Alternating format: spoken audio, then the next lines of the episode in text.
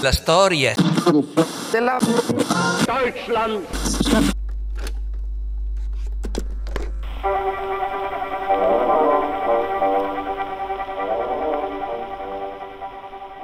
Nonostante la Prussia non avesse avuto poi alla fine l'appoggio della maggioranza degli stati della Confederazione Germanica, soprattutto gli stati a sud, decise comunque di muoversi in autonomia, praticamente accusando l'Austria di avere una politica contraria agli interessi della Confederazione, che in realtà era, erano solamente contrari agli interessi della Prussia. Il 7 giugno, avevamo detto, le truppe prussiane erano entrate nel Holstein ehm, dopo che, insomma, con la scusa di una controversia legata alle politiche del governatore austriaco di quel ducato, gli stati tedeschi appunto si erano eh, schierati con l'Austria. La Prussia entrò quindi in Sassonia, poi in Hannover e in Assia e praticamente gli stati quasi che non opposero resistenza. E infine, il 21 giugno del 1866 la Prussia dichiarò guerra per la prima volta all'Austria, con l'accusa di aver mosso, l'accusa del fatto che l'Austria avesse mosso l'esercito federale comune contro la Prussia e di aver indetto questo blocco terrestre eh, nel Holstein che impediva alla Prussia di accedere al proprio protettorato nello Schleswig. La Prussia entrò quindi in Boemia lo stesso giorno, Bismarck però, ovviamente, non era l'ultimo arrivato, sapeva che senza alcuni importanti accorgimenti sarebbe, mol- sarebbe stato molto difficile sconfiggere l'Austria eh, con poche perdite e in poco, pe- in poco, tempo.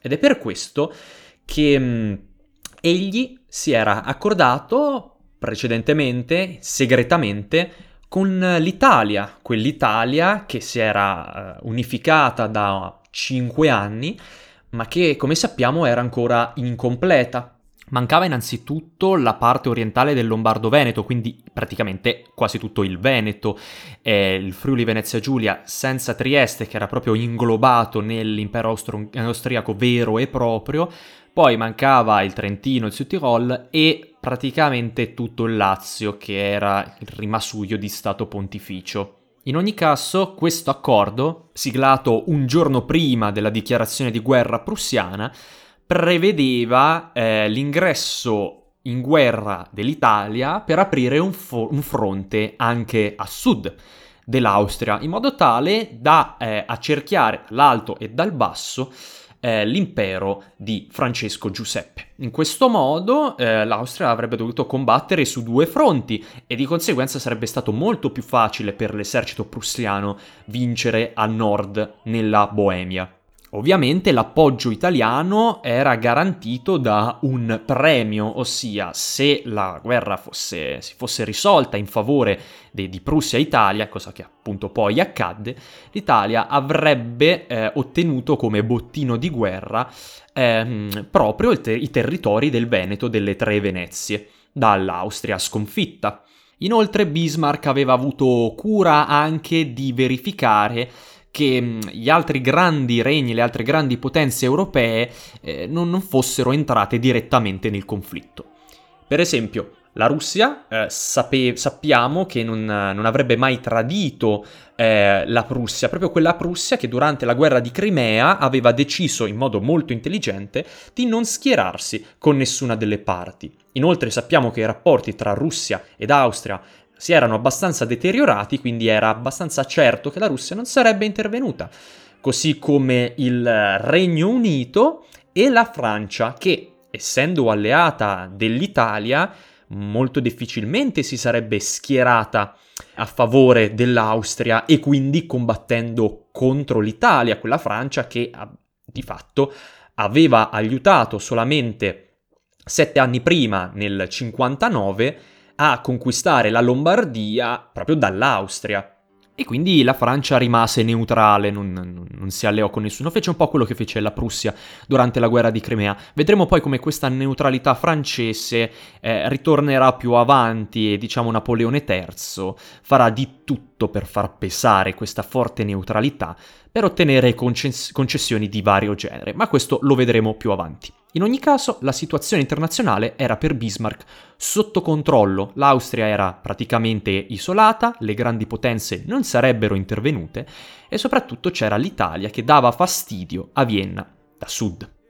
Ed è proprio per questo che, eh, nonostante l'esercito austriaco fosse immenso, perché era immenso eh, l'impero, in realtà capitolò nel giro di meno di un mese in Boemia, nei pressi di Königgrätz e di Sadova. Nei libri di storia molto spesso si legge battaglia di Sadova, in realtà Sadova e Königgrätz sono due città diverse, sono molto vicine e diciamo la battaglia si combatté in un areale piuttosto grosso, anche se appunto durò relativamente poco per la grandezza dei due regni, anzi di un regno di un impero in campo. L'esercito prussiano qui si dimostrò veramente sopra le righe. Eh, le riforme di Guglielmo I sembrava, eh, sembravano aver dato i propri frutti. Avevano sconfitto la potenza continentale più forte dopo la Francia e tutti gli altri stati della Confederazione che si erano opposti alle politiche e all'intervento prussiano erano capitolati praticamente senza nemmeno combattere.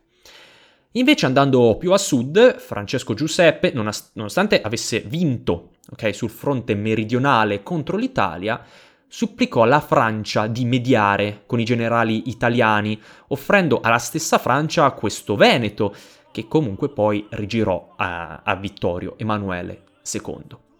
Durante la pace di Praga, che mh, sancì la definitiva sconfitta dell'Austria alla fine della guerra, furono decise molte cose, molte questioni eh, vennero in superficie. Il Veneto veniva dato formalmente alla Francia, appunto, come detto, ma rigirato all'Italia. Perché non fu concesso subito all'Italia? Perché uno, gli accordi erano segreti con la Prussia. E secondo, l'Austria aveva comunque battuto gli eserciti italiani, perciò da buona potenza conservatrice si era rifiutata, si rifiutava di dare a degli sconfitti questo bottino così grande e quindi fu formalmente dato alla Francia e poi rigirato in Italia, diciamo come segno di, eh, chiamiamolo così, solidale di alleanza.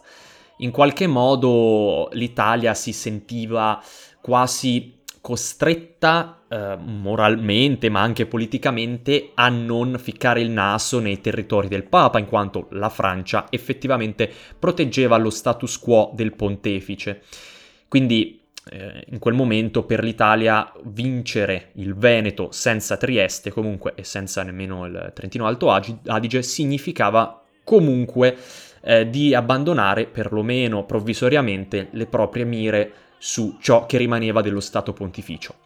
Poi venne deciso che si sarebbe prima o poi indetto un referendum eh, nello Schleswig eh, del Nord, che aveva una diciamo scarsa minoranza tedesca, quindi un referendum diciamo eh, dei popoli per decidere se andare effettivamente verso la Danimarca o verso la Prussia. Peccato che questi referendum eh, verranno attuati solamente dopo la prima guerra mondiale e sappiamo che la Germania perse la prima guerra mondiale e quindi, guarda caso, questo, eh, questo in questo referendum eh, vinceranno i filo-danesi e quindi lo Schleswig del nord tornerà a far parte della Danimarca. Tuttora lo Stato federato tedesco dello Schleswig-Holstein non comprende i territori a nord, de, cioè del nord dello Schleswig. Praticamente lo Stato attuale federato dello Schleswig Holstein è mh, 80% Holstein e un pezzettino di Schleswig.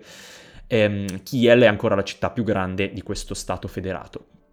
Poi di fatto eh, a Praga eh, si, la Prussia dava una sorta di lasciapassare alla Francia sul Lussemburgo, Lussemburgo che non si unificherà mai Uh, alla Germania nemmeno nel 71. Questa questione del, del Lussemburgo vedremo eh, che ritornerà anche più avanti e nel prossimo episodio ne parleremo. E poi la cosa più importante è che eh, verrà istituita nel giro di un anno una nuova confederazione di stati tedeschi. Questa volta prenderà il nome di Confederazione tedesca del Nord. Praticamente ne facevano parte tutti gli stati dello Zollverein e di fatto tutti gli stati che avevano appoggiato la Prussia in questa sua guerra. E gli stati del centro-centro-nord che non avevano eh, appoggiato la Prussia, Beh, diciamo che vennero annessi alla Prussia, quindi l'Hannover, l'Assia, territorio molto grande, Nassau, la città libera di Francoforte e poi ovviamente anche lo Schleswig-Holstein. Eh, quindi la Prussia divenne uno stato ancora più grande rispetto a prima. Nella Confederazione del Nord, tedesca del Nord neonata, praticamente oltre l'80% degli abitanti eh, risiedeva nel regno di Prussia. Eh, la Sassonia filo aust- eh, austriaca invece entrò a far parte della Confederazione del Nord. Eh, di fatto si formò anche una confederazione tedesca del sud, però non entrò mai effettivamente in funzione. Molto, molto, strano perché effettivamente sarebbe stata molto più equilibrata rispetto a quella del nord, dal momento che lo stato più grande era la Baviera, ma non era così enorme come la Prussia, soprattutto la Prussia post 1866 che si era, non dico raddoppiata, ma quasi. Dopo questa brutta sconfitta, l'Austria eh, incomincerà un processo di riforma interna che la porterà ad assumere la forma di impero austro-ungarico, eh, da qui fino alla fine eh, della, della Prima Guerra Mondiale. La pace per l'Austria però non fu dura, eh, dopotutto sì, perse il Veneto, ma nei confronti dell'Italia la Prussia non strappò alcun territorio all'Austria. Non era intenzione di Bismarck umiliare l'avversario, tant'è che egli si oppose, eh, anzi quasi minacciò di suicidarsi, di buttarsi dalla finestra, all'ordine, si oppose all'ordine di eh, Guglielmo I di continua- continuare le ostilità e andare fino ad occupare Vienna. Probabilmente il machiavellico Bismarck aveva fiutato che non era il caso di massacrare e distruggere questo vecchio alleato perché magari in un futuro, puta caso, sarebbe potuto tornare utile e infatti così fu. Sappiamo, durante la prima guerra mondiale le due principali potenze continentali alleate erano appunto l'impero austro-ungarico e eh, l'impero tedesco, la, la nazione tedesca. Ovviamente Bismarck non aveva mai pensato nell'arco di tutta la sua carriera ad una soluzione grande tedesca, ad una nazione con l'Austria dentro, però sapeva che gli equilibri erano sempre mutevoli e se la Francia era rimasta neutra ora non poteva rimanerlo in eterno e non si fidava nemmeno troppo della Russia, quindi umiliare un'Austria che magari sarebbe potuta diventare un alleato chiave più avanti eh, non era una buona idea. Effettivamente ebbe ragione. Tornando alla guerra, eh, tuttavia sarebbe abbastanza scorretto leggere il conflitto eh, come una guerra fratricida tra tedeschi. I soldati combattevano contro veri e propri nemici, non contro fratelli tedeschi. Per quanto le idee nazionaliste fossero molto forti in tutta Europa in questo momento, sia piccolo tedesche ma anche ancora grandi tedesche, l'esercito prussiano, e soprattutto quello austriaco, ne erano quasi immuni.